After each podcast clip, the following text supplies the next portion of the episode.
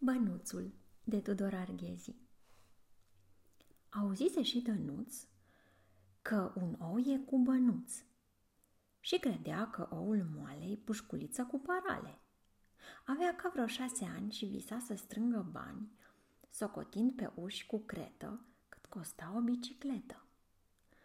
Scormonind pe la găini, pe sub cloști și prin vecini, a stricat pe neștiute ouă cam vreo două sute.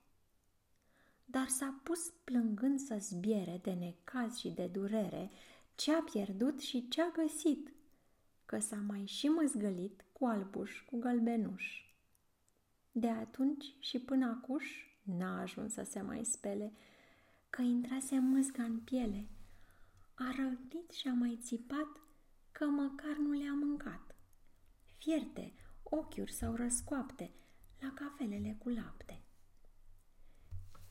El crezuse băietanul că bănuțui gologanul sau un leu frumos și nou pus cumva în orice ou.